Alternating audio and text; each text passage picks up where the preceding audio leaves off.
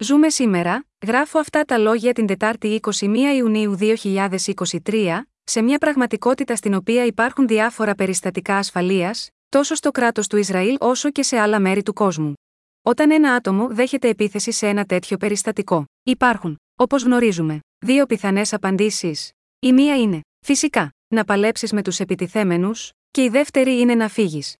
Εκτός από το ότι όταν πρόκειται για ένα άτομο με αναπηρία που βρίσκεται σε τέτοια μια κατάσταση, ε, πολύ συχνά καμία από αυτές τις δύο αντιδράσεις δεν είναι δυνατή, ε, και έτσι δημιουργείται μια παγίδα θανάτου.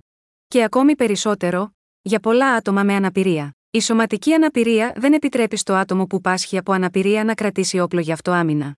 Θα μπορούσε να χρησιμοποιηθεί σε μια τέτοια κατάσταση. Και με την υπόθεση ότι ένα τέτοιο προστατευτικό μέτρο, εάν και όταν αναπτυχθεί, θα μπορούσε επίσης να γίνει κατάχρηση από ορισμένα από τα άτομα με αναπηρία, γιατί, σε αντίθεση με τα αποδεκτά στίγματα, ένα άτομο με αναπηρία δεν είναι πάντα αμπ, quote, φτωχός, καλός άνθρωπος, θα πρέπει επίσης να σκεφτεί κανείς τη θέσπιση κριτηρίων ως προς το ποια άτομα με αναπηρία θα δικαιούνται να λαμβάνουν ή να χρησιμοποιούν τέτοια προστατευτικά μέτρα και ποιους όρους. Ο συγγραφέας είναι ο Ασάφ Μπινιόμινι, κάτοικος της γειτονιάς Κυριότ Μένατσαμ στην Ιερουσαλήμ Ισραήλ.